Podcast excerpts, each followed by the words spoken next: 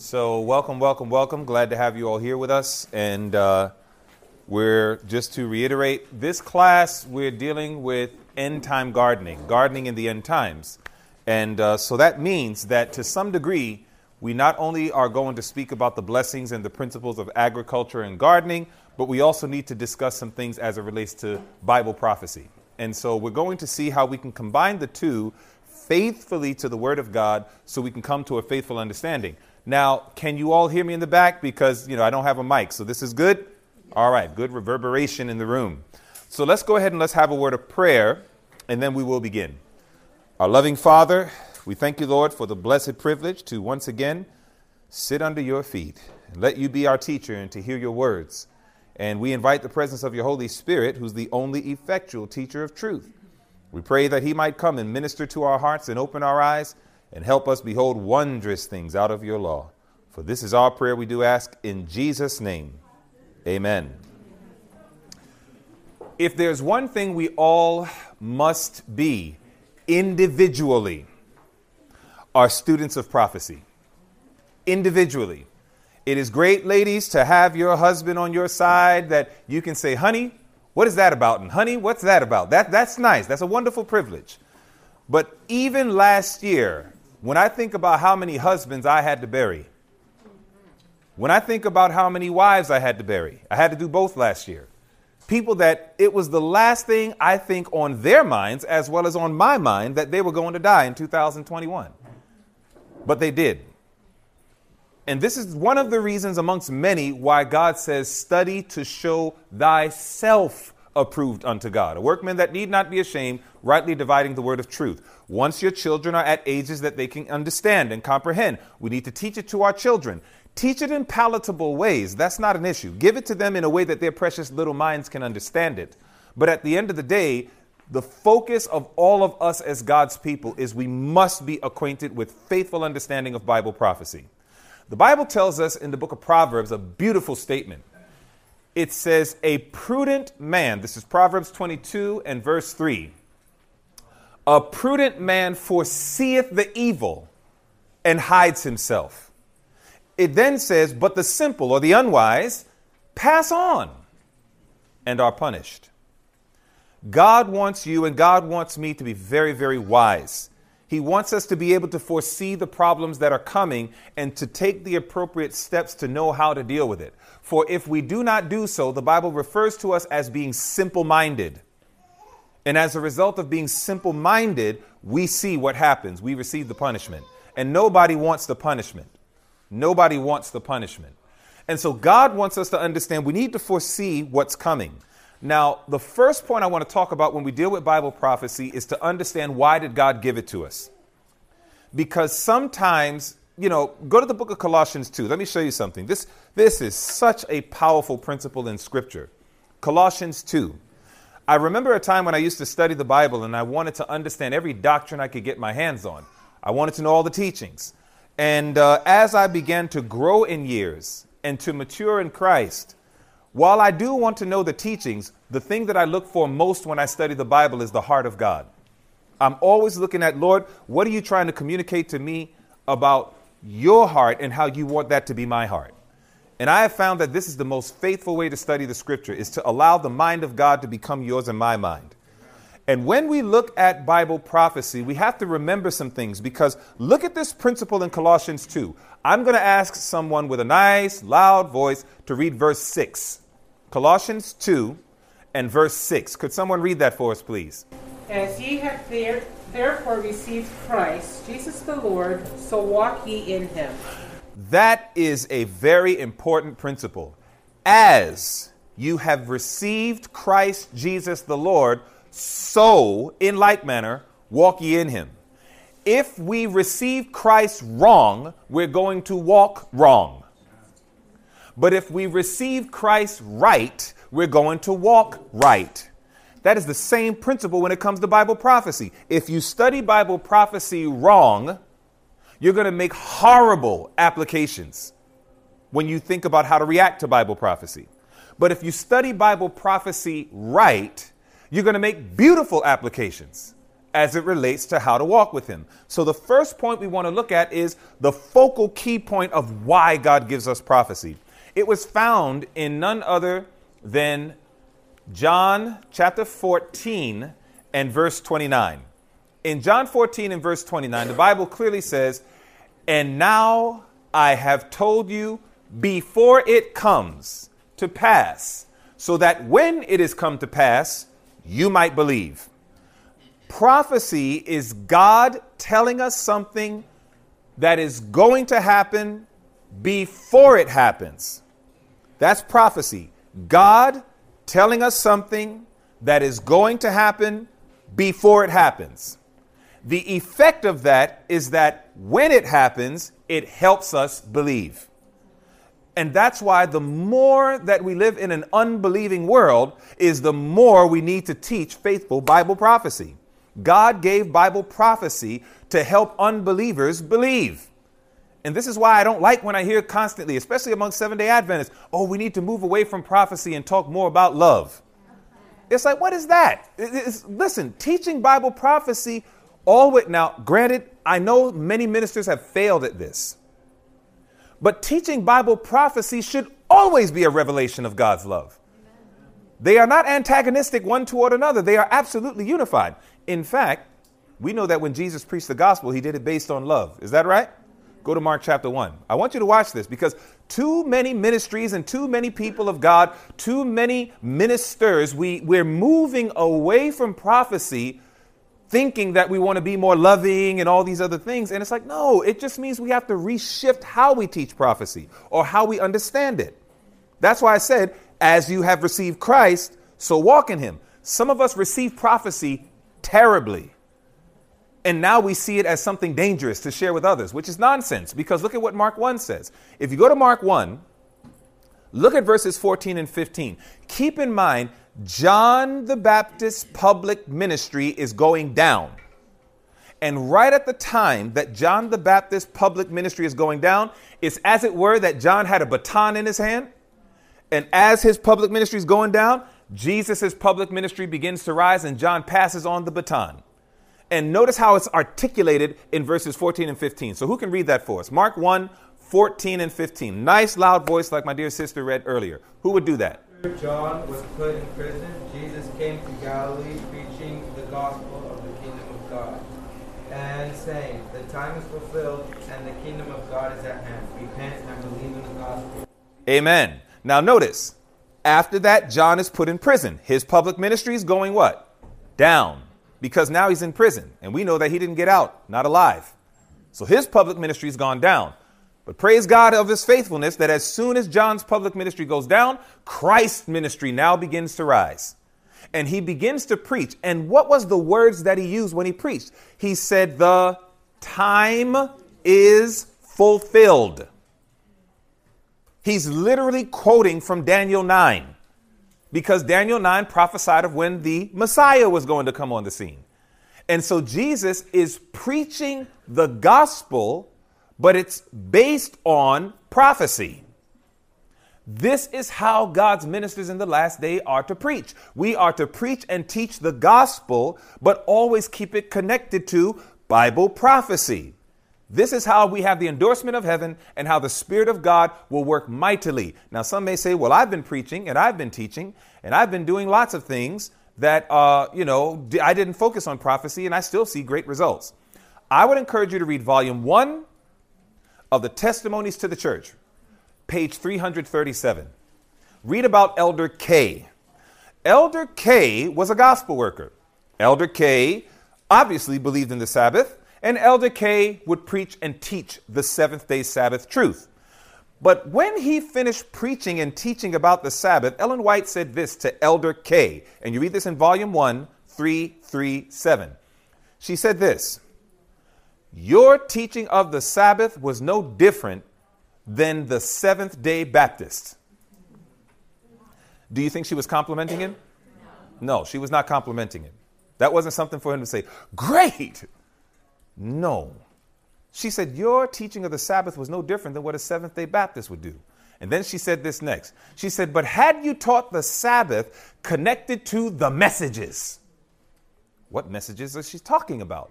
She says the three angels' messages. She said, had you taught the Sabbath in connection with the three angels' messages, she says, a power would have attended your teaching that would have stirred the minds of the hearers. Do you know that that can apply to our teaching of agriculture? Do you know that that can apply to our teachings of all these things? When we teach it, we can do good work, but we can do greater work if we connect it with the messages. Are you following that? And so it is that God is saying, I want my people to understand it. Now, watch. Now, I've told you before it comes to pass. We're talking about the purpose of prophecy. I've told you before it comes to pass so that when it comes to pass, you might believe. But really, believe what? What would you say? Somebody says believe. Believe what? His word is true. Believe what Jesus says. Believe what Jesus says. Sounds fantastic. Now, watch this. Believe prophecy. Very true. I'm going to connect it back because we're talking about the foundation of prophecy. If the foundation be destroyed, what can the righteous do? So the first thing we got to do is get the foundation right. If we get the foundation right, then every other prophetic revelation by the grace of God will be right powerful, and beautiful. The purpose of prophecy is to help non believers believe. That's what the verse is saying. However, let's look at an echo of this point that was said one chapter earlier. In John 13 and verse 19, there's something Jesus says here. It's basically a repetition of what we just read in John 14 29. But now, what we're going to do is we're going to watch with great specificity the words that Christ uses in verse 19. That's a little different than verse 29 of John 14. Take a look. Now I tell you before it come, that when it is come to pass, you might believe what? That I am He. Now, now th- this is where it gets sweet. Have you noticed that the word He looks different than any of the other words in the verse. Have you noticed that? What is that called? That's right, it's italicized. Now, we know that when something is written in italics, that means that it's not in the original manuscript. So then that means that Jesus was actually saying, Now I tell you before it comes to pass, so that when it comes to pass, you might believe that I am. Are you following that? All Bible prophecy is given to humanity that we may know, understand, walk with, and receive the mind of the great I am. If this, this is why it makes no sense to me how somebody could teach Bible prophecy and be such an ugly person. It makes no sense to me. It's like, how could you understand Bible prophecy and be so rude? How could you understand Bible prophecy and be so careless? How could you understand Bible prophecy and take the names of your own brothers and make a popular YouTube channel out of exposing their names not only to the church, but to the world at large? How does that represent the mind of God? And what God is trying to say is that, listen, the whole purpose of prophecy is that you may understand that I am, and somebody says, I am what? Well, let's take a look. There are several things in the Bible that Jesus said, I am. He says, I am the way, the truth, and the life. He said, I am the resurrection. He said, I am Jehovah God, the self existent one. He said, I am not come to destroy the law or the prophets, but I came to live in harmony with it and teach others to do the same. He said, I am come to save wretched, miserable, poor, blind, naked enemies from the path of sin and calling them to my righteousness. So stop thinking that you're too sinful for Jesus to save. He says, I am the Son of God and therefore equal to the Father and have all power. And of course, he says, I am the one who promises to be with my disciples always and forever. These are all the things that Jesus said he is. These are all the things that he said, I am. You can move anything, just pile it all together. Yeah. He, I just want you to see that. Prophecy, you see, if God can see nearly 200 years before Cyrus was a twinkle in his mother's eye, that one day Cyrus was going to be not only the king of, of the Medes eh, of the Persians, but he's also going to be used to help take down Babylon. 27 years, 26 to 27 years before Nebuchadnezzar ascends into kingship, God already said Nebuchadnezzar is going to be my servant and take the children of Israel captive. If God can be that accurate on Babylon, Medo Persia, Greece, and Rome, if God is that accurate on all of these prophetic utterings, why would we doubt him when he says, I am with you always? You see, that, that, that was what God was really trying to do with Bible prophecy. That's why we get caught up in details. That's why we go from 457 BC all the way down to 1844 and all of the dates in between. All we're doing is showing how incredibly accurate, wise, and loving the great I am is with world events, and that should increase our faith that Jesus is everything that he said he is. And it's deep how we miss that point. If we're really children of prophecy, we should be the happiest people on planet Earth. I'm serious. That's why when I'm walking around here, I'm bubbling over with joy. First of all, I feel fantastic, and I thank God every day for that. I'm serious. I feel like Superman. It's like I just got this energy that's just bubbling all inside of me, right? So I'm thankful for health. I'm thankful for a clear mind. I'm thankful for a loving relationship with God. I'm thankful that I got a bride from my side that is the bomb.com. I mean, I'm just so thankful. I'm thankful for so many things. And let me tell you, knowing where I come from, it's a miracle that I even stand before you. And what God is trying to say is, is that, listen, I want to remove doubt from the hearts of my people because that's how sin came in the world. It was through the instrumentality of doubt. And the one thing that he has to have, because we're getting ready to go through some times of trouble, that all we're going to be doing is hanging on the cord, which is faith. That's all we got left. So that means all doubt has to be removed. And the best way God eliminates doubt is to bring us back to prophecy. Because the more we see an accurate, on point God as it relates to all these things in the world, why would he doubt him when he tells us to get out of the city into the country? Who's going to take care of us? What kind of question is that? The real question is not who's going to take care of you. The real question is, did God send you?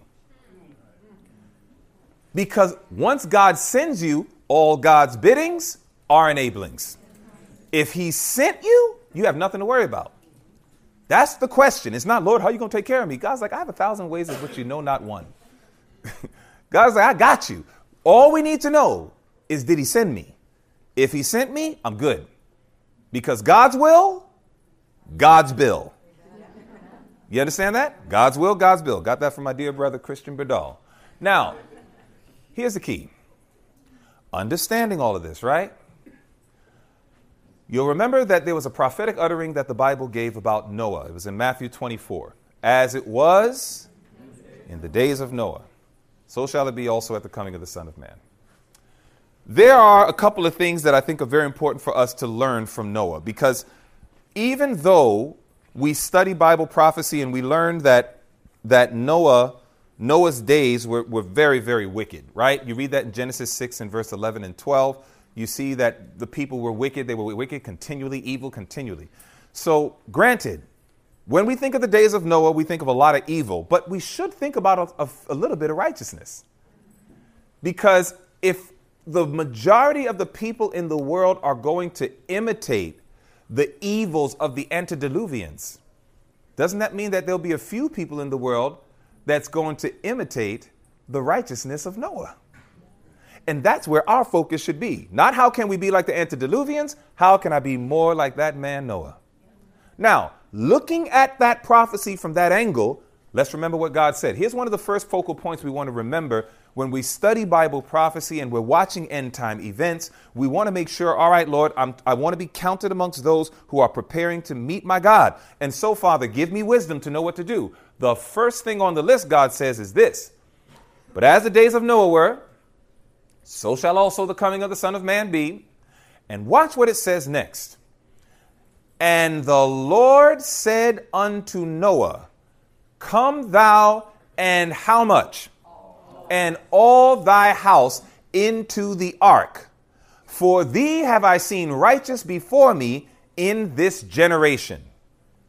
One of the first things we need to remember is the only people that could enter the ark were those whom God could account as righteous.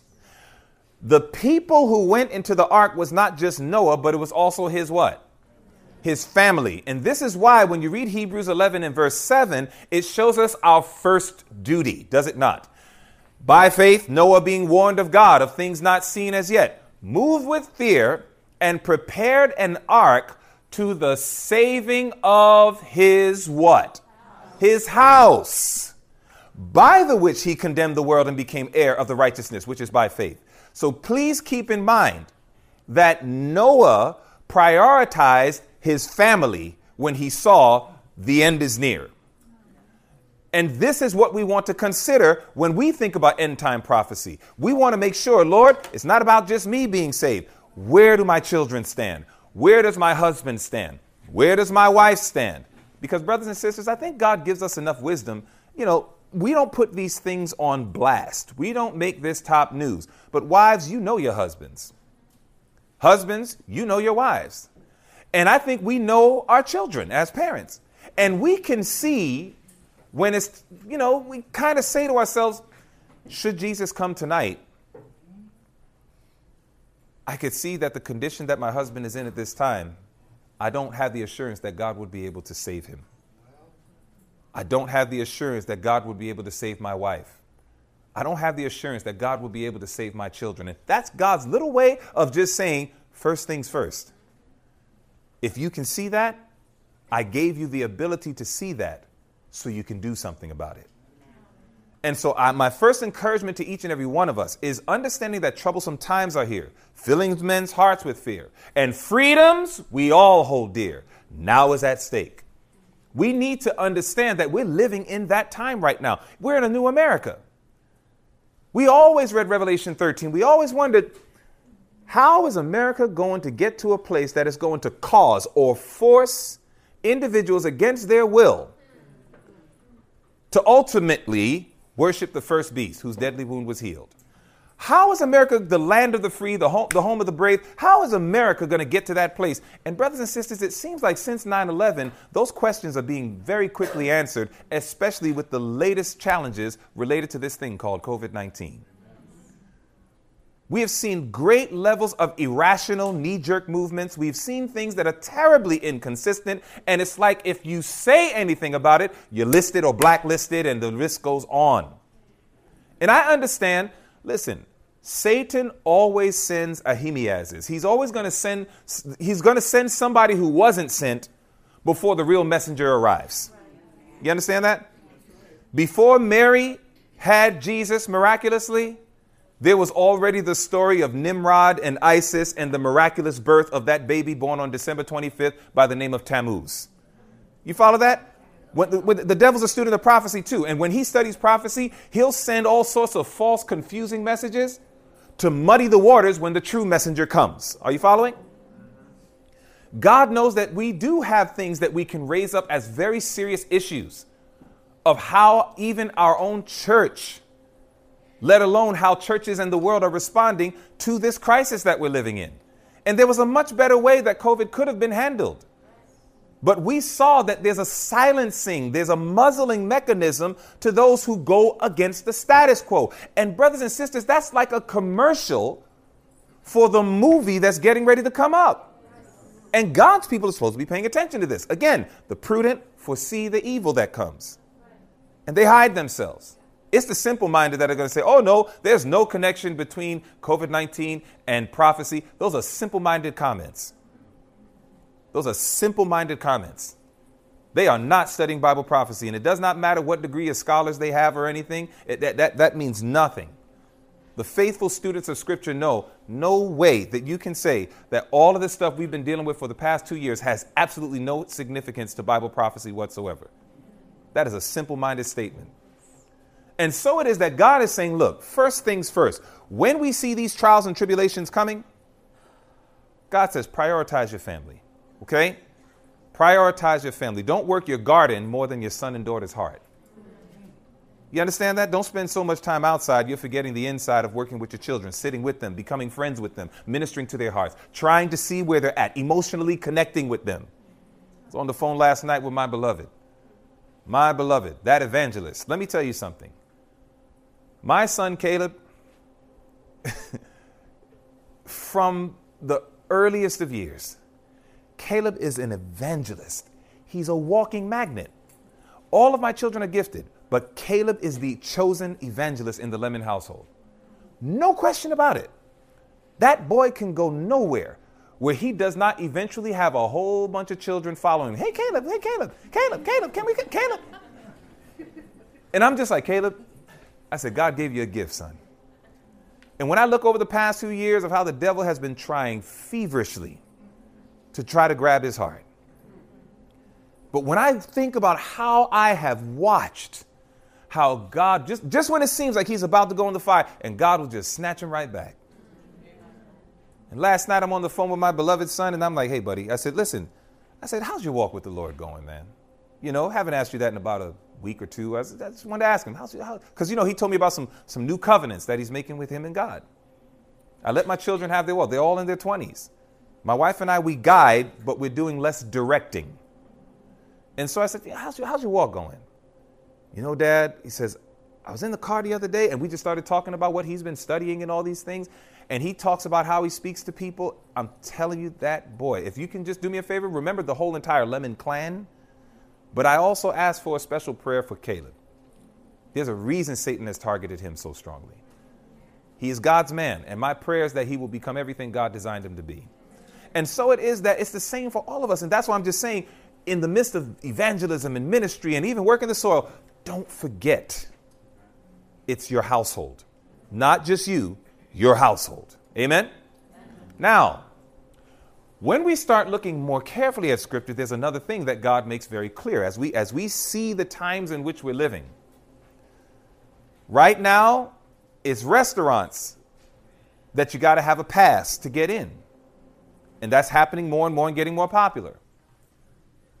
What would happen if it started to affect grocery stores? What if it would start to what we don't know where it's going. We've already seen that if you if you refuse, and I understand some people some people were very ignorant as far as why they chose not to be vaccinated. I mean, if, if you're choosing not to be vaccinated because you're trying to follow your, a political party's agenda, that is beast mind. That you're preparing for the mark of the beast because what if that same clan of group of people that you like so much, what if they end up going all the way with the beast power? You're going to end up getting sucked right into that too. So if you don't get vaccinated, let it be because of an intelligent reason, not because you're just following the crowd or whatever. If you do get vaccinated, don't let it be because I'll lose my job. Because what are you going to do when they say no buy, no sell? That's beast thinking. You're already setting your mind up to fall for the trap of the beast power because your motives are wrong. If you get vaccinated, let it be because you studied it well, you did whatever research you needed to do, and you're convicted you need to do it, and then go do it. But don't let it be for these strange, shallow reasons because the devil always sets up the mind before he ultimately causes us to follow in our actions. Now, here it is when we look at here in Genesis 41, 27, 36, and then Genesis 45, 5. You'll remember Joseph. The Bible says something about the seven years. There was a seven years of famine, and there was also a seven years of plenty. Now, which one came first, the famine or the plenty? All right. The plenty came first, then came the famine.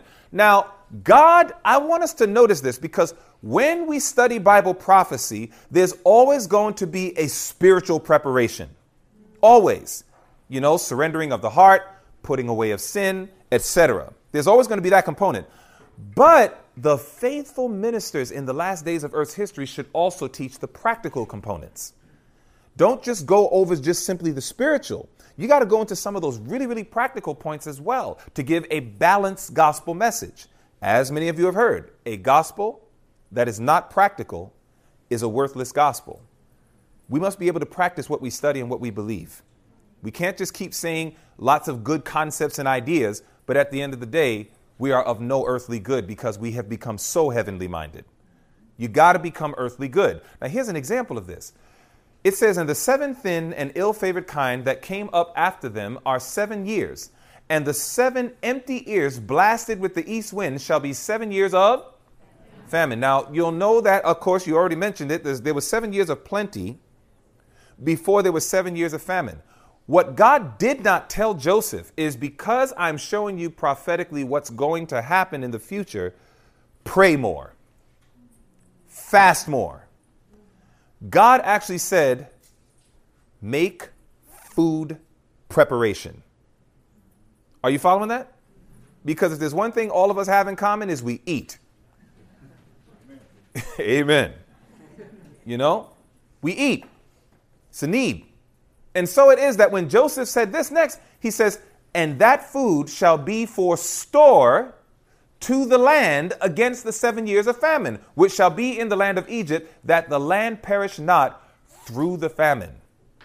So notice that it's using the word land, land perish not, and the land against this, you know, shall be for store to the land. It wasn't that they were storing food for the land, it was they were storing food for the people in the land. Are you following that? And that's why when you read Genesis 45 5, Joseph said to his brothers, after he revealed that he was in fact their brother Joseph, he says, Now therefore be not grieved nor angry with yourselves that you sold me hither, for God did send me before you to preserve life. So, part of how Joseph was instrumental in God's hands in preparing the people for the crisis is he not only ministered to their spiritual, did his brothers need to repent? Was it imperative that they showed forth their repentance? Yes, that's why they did what they did with Benjamin and everything. That, that's why they did that. They were showing fruit, meat for repentance. So there was that spiritual component. But now there's still a famine coming. And when that famine was coming, what was God's instruction?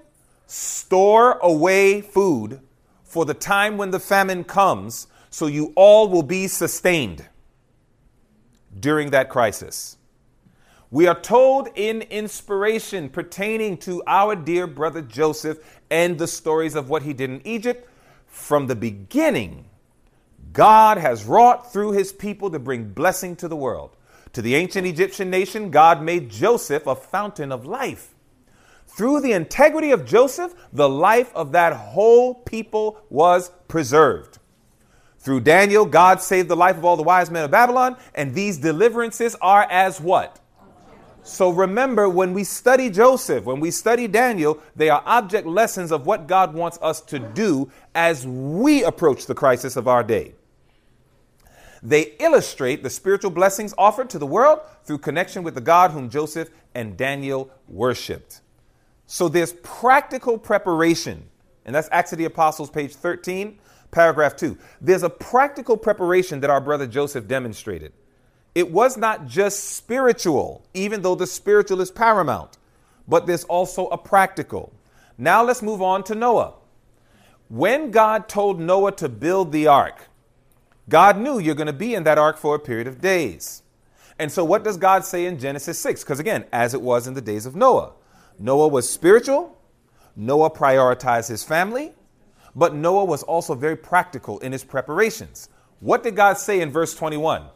And take thou unto thee of all food that is eaten, and thou shalt gather it to thee, and it shall be for food for thee and for them. Now, if God cared about animals during a time of crisis, I know that God cares about all people during a time of crisis.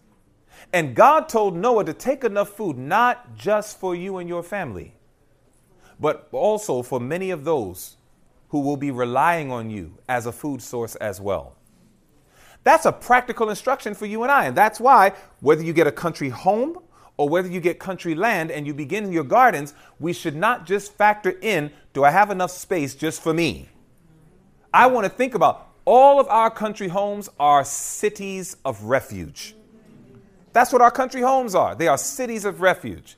Because there might be some people that did not get prepared in enough time, and we become that city of refuge. Come and join us. All of the institutes that are represented under the sound of my voice. One day, your institute is going to be a place that is going to be a city of refuge. And you got to be prepared for that. And so it is that God is showing food preparation, which comes from the garden is a part of practical preparation for end time events. And it really hurts my heart when ministers of the gospel are not sounding this enough. Again, country living, gardening, and all these things. They are fruits of righteousness. They're not the root. We don't make a whole message out of country living.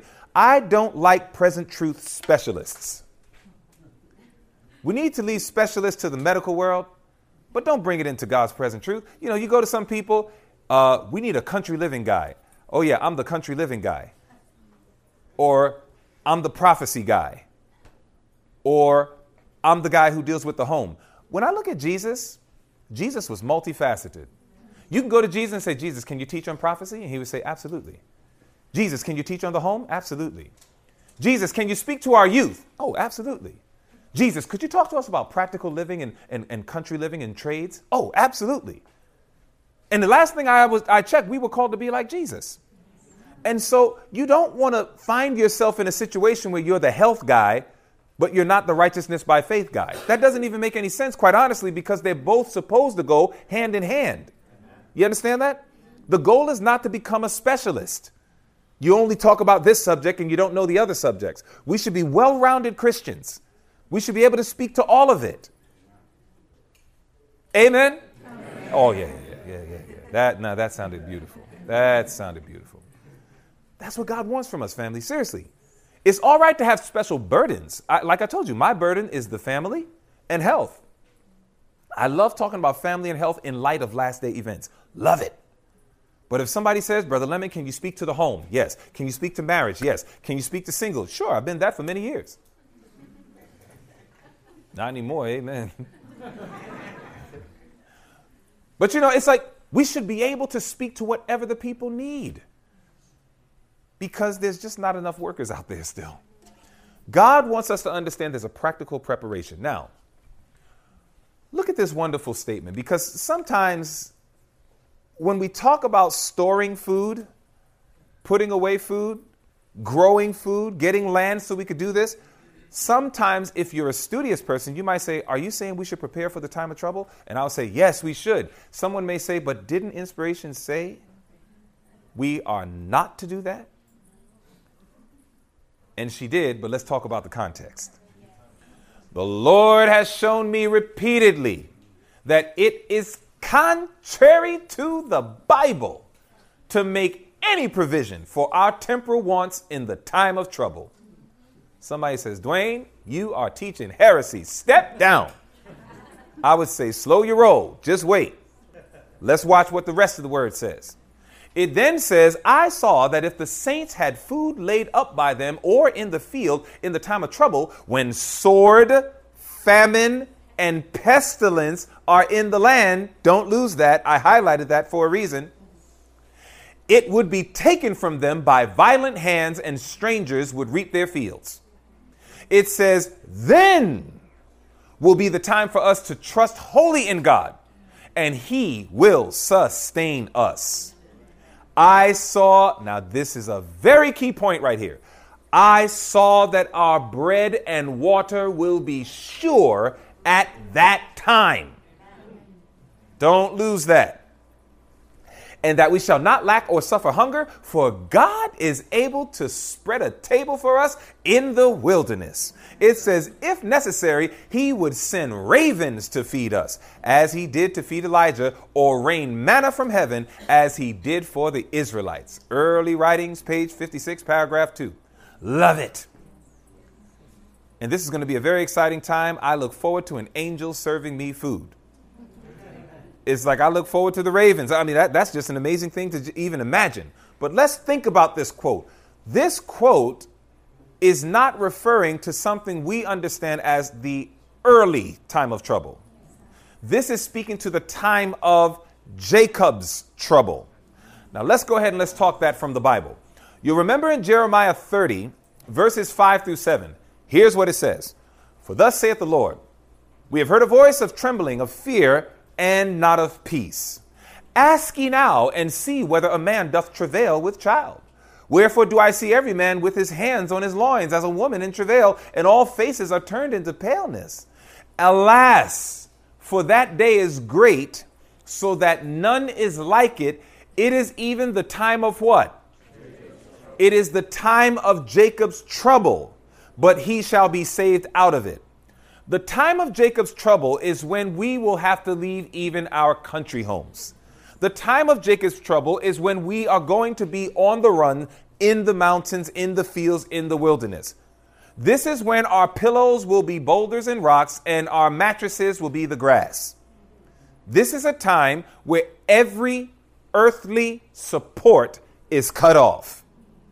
Isaiah spells it out like this Isaiah 33 16. He shall dwell on high, his place of defense shall be the munitions of rocks, bread shall be given him, his waters shall be sure. So, that quote we read from Early Writings 56 is referring to the time when God's people are not living in country homes. We are living in the munition of rocks. We are in the wilderness. We are a people on the run. There is a death decree to the faithful, and this is going to be the time of Jacob's trouble. So, do we prepare to store up food, grow food, and dwell in our country homes during the time of Jacob's trouble? The answer is no. No. That is when we're going to be on the run. And like she says, we're going to lose our rights. Every right, everything is cut off. So you, if somebody walks in your land and takes your stuff, you can't say, hey, I'm calling the cops. They're going to say the cops are on the B side. So you can call them all you want. They're just going to help us gather your food. You understand that? Because everyone who's filthy at that time are going to be filthy still. So we're going to see undiluted wickedness. There's going to be wickedness practiced without any conviction of their wickedness because they're filthy and unholy still. So that's that time. So in the early time of trouble, this is where God says this. Again and again, the Lord has instructed that our people are to take their families away from the cities into the country where they can raise their own provisions. For in the future, the problem of buying and selling will be a very serious one. We should, when? We should now begin to heed the instruction given us, what? Over and over again. Notice it said it twice in one paragraph. God is constantly repeating himself. We know when God repeats himself, he means what he says. It says, Get out of the cities into rural districts where the houses are not crowded closely together and where you will be free from the interference of enemies. Country Living, page 9, paragraph 5. Yeah. And 1904, that was written, which very important. In 1885, Ellen White said the time is coming that we need to get out of the cities. Page 9, paragraph 5. In 1885, Ellen White says, We are coming, uh, it is coming to the time that we'll need to get out of the cities into the country, etc. By 1900, she says, the time has come. The only thing that they were waiting to look out for was the efforts of the passing of a Sunday law. That was supposed to be the clue or the key. Why is it that in 1885 she said the time is coming? Why is it that by 1900 she says the time has come? Something must have happened in between. And it was the 1888 Blair Bill where there was an effort for the first time in the United States of America to pass a national Sunday law. You can actually go to Google and just type in Blair, B L A I R, Blair 1888 Blair Bill. You'll get all the data on it. May 21st. Thank you, sister. And so, what God is trying to say is listen, America's already tried to do this. In other words, Cestius already showed up. Now we're waiting for Titus. So, you don't want to wait for Titus and then say, okay, now let's go call the realtor and see if they can help find us a property. You don't wait for that. The answer is now. And God gave the rationale as to why. He says, I want you to get property, get land, and I want you to grow that food. And I want you to do it for practical preparation because as it was in the days of Noah, so shall it be. As it was in the days of Joseph in Egypt, so shall it be. God believes in practical preparation. Now, again, this is part of the message that we need to give to our people at large. We really do. And we need to do it in love. We need to do it in proper balance. Again, living in the country doesn't make you righteous. I guarantee you the devil knows how to pack bags too. the devil could be like, demons, we're moving. And then they, they, they'll pack their spiritual bags and they will move to your house. So don't think that the country is holy ground. The only time there's holy ground is when God's there. That's the only time. And so the country in and of itself does not save us. But one of the fruits of our connection to Christ and obe- obeying Him is that absolutely we're going to get this property and we're going to do this that we might honor and glorify God. And so there's always a practical preparation to the ark building. You want to look at your properties as a little ark. It's an ark where you want to bring people in that they might be saved. But it's not the country that saves them, the same way it wasn't the food in the ark that saved those animals or Noah and his family. It was God that closed the door and it was God that sustained the boat. And that is going to be imperative that we understand that. But I'm thankful that God is practical. And so when we think about the, the relevance of end time gardening, it's never been more relevant that when we do our gardening, we need to make sure that we understand why we're doing this. It's not merely so we can run a business. If you make money, hey, make all the money you can make because the work needs a whole lot more support. Go ahead and make all the money you can make. No sin in being a millionaire, billionaire, trillionaire, or anything in between. Go ahead and make what you got to make. Just have a focus on why God gives us money. It's for three reasons take care of your needs, support the ministry, help those who are in need or less fortunate. That's it. Once your needs are supplied, here's the hard part. Once the needs are supplied, you have all of your needs. Do you know that all of that surplus money is supposed to go to the other two avenues? That's hard. That's hard, right? Because making a lot of money can be attractive. It can be fun. We can create new needs, right? I get it. It's a very serious battle. My prayers are with you. How hard it is for a rich man to enter into the kingdom. God, God understands. It's a very serious issue. But that is actually what God wants. Is once you can say, my whole future is secure, my mortgage is paid off, I own the land, I own the house, I've paid 20 years of taxes. Like you literally are covered. God says, all right, your needs are covered. Now, everything else you bring in, that's called, that's called surplus. All of it goes to supporting the work and helping those less fortunate. Wouldn't it be lovely if we had a sanitarium in every city? I mean, can, can, you just imagine that? I mean, it's like, you know, just, I know, right? Can you imagine if we had that? There's some of us that are really trying. You know, there's a difference between the, the, the, um, there's a difference between lazy people. We call, we call lazy people the unworthy poor. That's what inspiration calls them, the unworthy poor. Those are the ones that if a man doesn't work, he shouldn't eat. You understand that? You don't support that.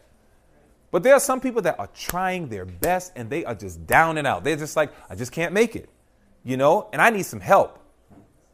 Ministry of Healing, under that beautiful chapter, Helping the Tempted, it says that we are never to say, Lord, are they worthy? We're only supposed to say, How can I help them? You know, that should be our attitude. Lord, it's not so much, Lord, are they worthy, but how can I help them? In other words, if somebody has shown they're working hard, they're doing what they can, et cetera, et cetera, then at, at a certain point, we don't try to read it anymore. You know, we read that too much. Our self righteousness really manifests itself in our giving. Because a lot of times we're kind of like, you know, we determine if that person is worthy of our gifts, you know, and you got to guard against that. There's people I don't want to give to. You know, my wife and I, we have an account just to help other people. And we feed that account every single month. And there are times that somebody may have a need, and I might be like, I don't know, man. It looks shady. It's like, I don't know. I don't know. And, you know, everything inside of me, I don't know. But sometimes God is like, son, unless there is something evident, don't try to read the person's whole life story and all of this, that, and the other, and et cetera. Just, rather than asking if they're worthy, just talk to me about how you can best help them.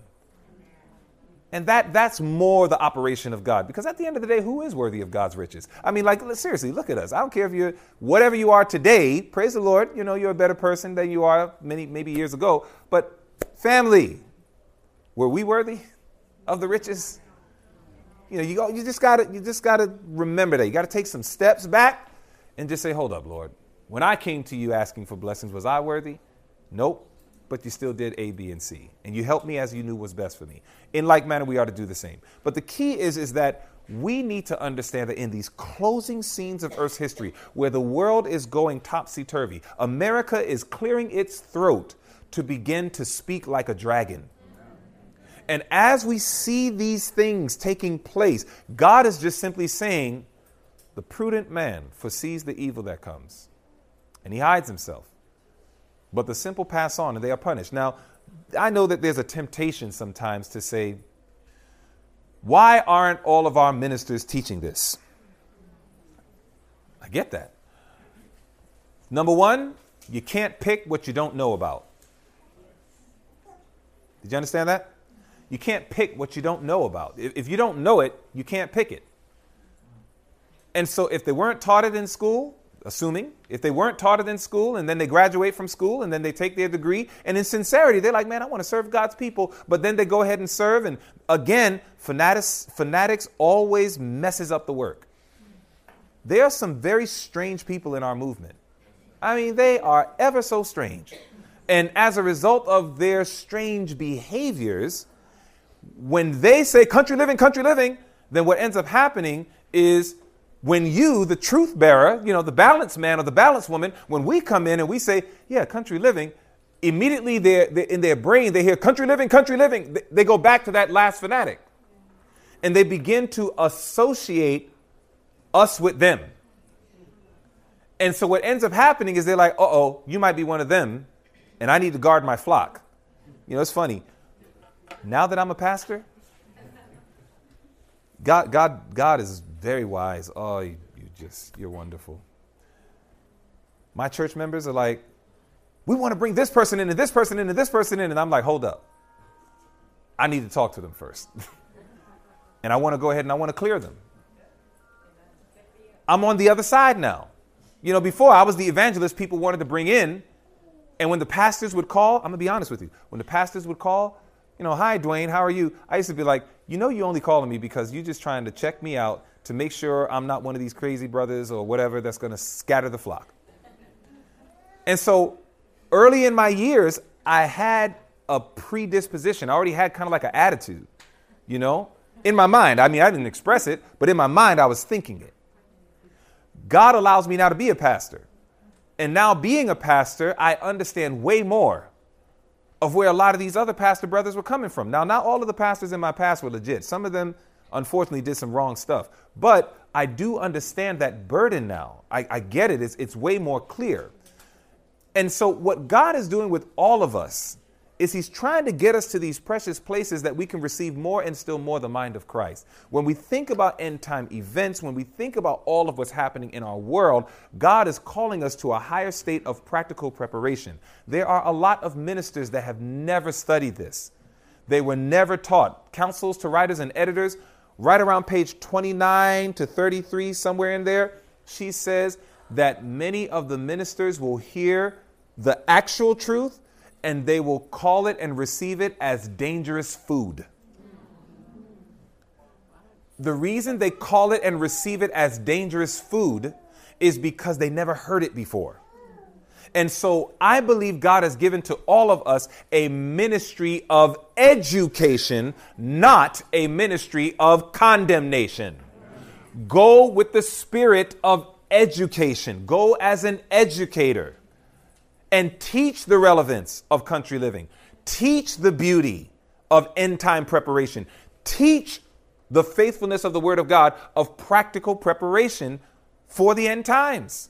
And there's no way that we can escape country living and the importance of growing food to prepare for very serious times. Which brings us down to some closing counsels. When we get to our closing counsels, here are five things that I want us to remember as we think about end time preparation, including the garden and country living. Principle number one grow what you eat grow what you eat. I know so many people, I have a big squash farm. And I'm just like, do you eat squash? Nope. But I'm growing a squash farm. And it's just like, well, that makes no sense. Grow what you eat. Grow what you eat. Make that the priority. Grow what you eat because this is this is largely about preparation for these times. So grow what you eat. Okay? Number 2. Make sure you grow medicinal plants. In my last session today at uh, I think it's 3 o'clock, we're going to talk about medical missionary work and the, the farm. Medical missionary work and the farm. We're going to talk about God's pharmacy.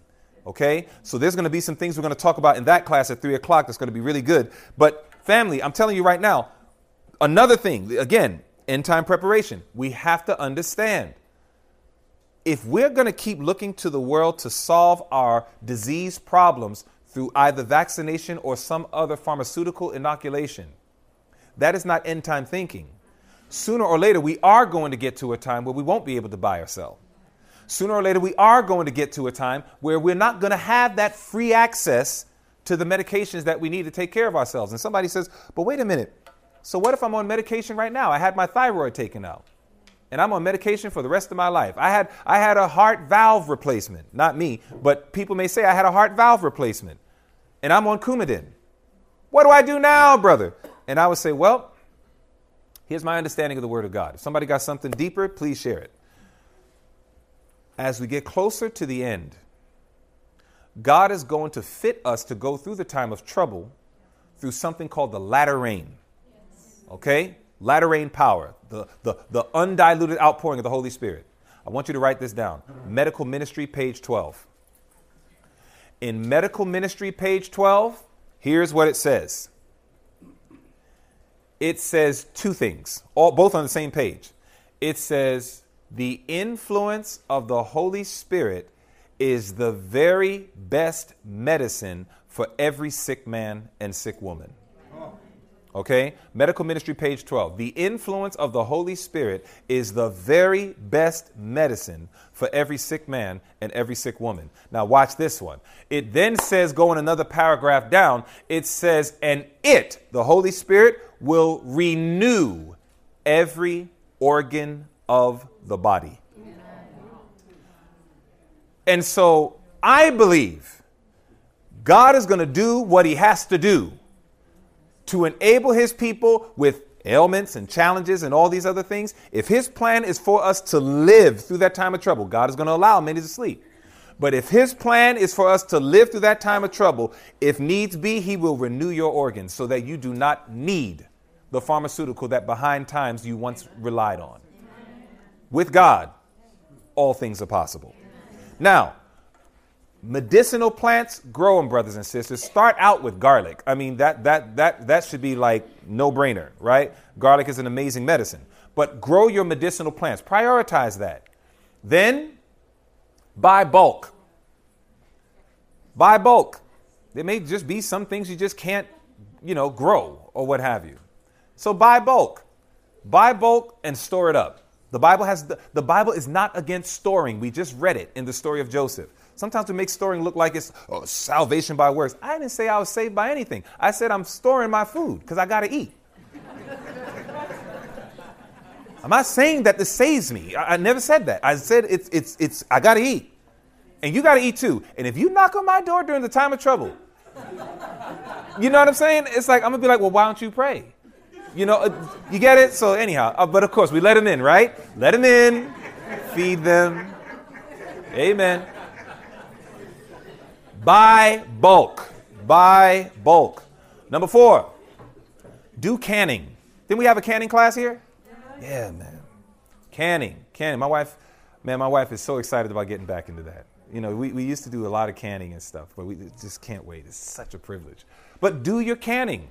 That's how you can preserve tons of vegetables and tons of fruits to last you for ages. Then finally, remember this Remember, this is not just for you and your family, but for many who will see your home as a last day city of refuge. Forgive me for the misspelling. God wants us to understand, beloved, it's not just about us. Enoch went into those cities and ministered so that he could bring people back to his home. And while they eat of the spiritual food, we should always have something practical to serve them as well. This is end time preparation. the connection between the garden. We get it right from the soil, the most cost effective way to do it. And God says, This is part of my plan. So if anybody else dumbs down this plan, that is a false message, perhaps from a false messenger. But God wants us to understand that the gospel has always been and will always be both a spiritual and practical message. And this is the practical side that I just wish we could hear a lot more of on the networks and everywhere else. And so let's keep these things in prayer. Let's not waste our time and give all this energy to condemning the others who are not teaching it. What I would like to recommend is go, educate, let them see the light of these things, teach them, and let's see where it goes. And I believe that by God's grace, there's a lot of people out there. I'll give you this closing story. It's in the book of Acts, chapter 6. Acts chapter 6 is significant because the next chapter, chapter 7, is the close of probation. In Acts 7, that's where, you know, Stephen obviously is murdered, and the close of probation came upon Israel. Right before the close of probation, and I said this one time to some of my buddies because, again, these, these guys are still my friends. We talk a lot. And, and, you know, I understand where they're coming from. I have a burden. We all have a burden for the church. They just respond differently. But we make the leadership often sound so horrible. And there's a lot that does happen amongst leadership that is horrible and is worthy of reformation. And sometimes God just wants us to try to address it the way Christ would, and often that is not done. But I'll say this in Acts chapter, chapter 6, I have a lot of hope. You know why? Right before the close of probation, God anoints deacons with his Holy Spirit. Stephen was one of them. And those deacons began to proclaim the word of God with so much power and so much fire. Laymen working for the master. That the Bible says in Acts chapter 6, right around verse 7 or so, it says, Many of the priests believed, and they also followed the same priest that was there saying, Crucify him. And they were crying out, Crucify him. Right before the close of probation, many of those priests believed the word and they followed God. I believe we're going to see that. And the way that we see it is not by operating in a ministry of condemnation, but it's by operating in a ministry of education this message must go because we're getting close. It's getting close. It's late, but it's not too late. What we need to do is we need to be about our Father's business, put these principles into faithful practice, and then go and share it with all who have ears to hear, whether they be Pharisee or Sadducee, whether they be sinner or publican. Question How many of us understood the study?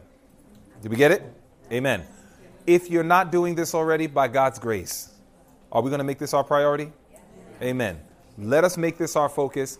May God use each and every one of you, and I pray He uses me, that we will be counted as cities of refuge when this time of trouble breaks loose, which is soon to come upon us. Let us all stand together and let us pray.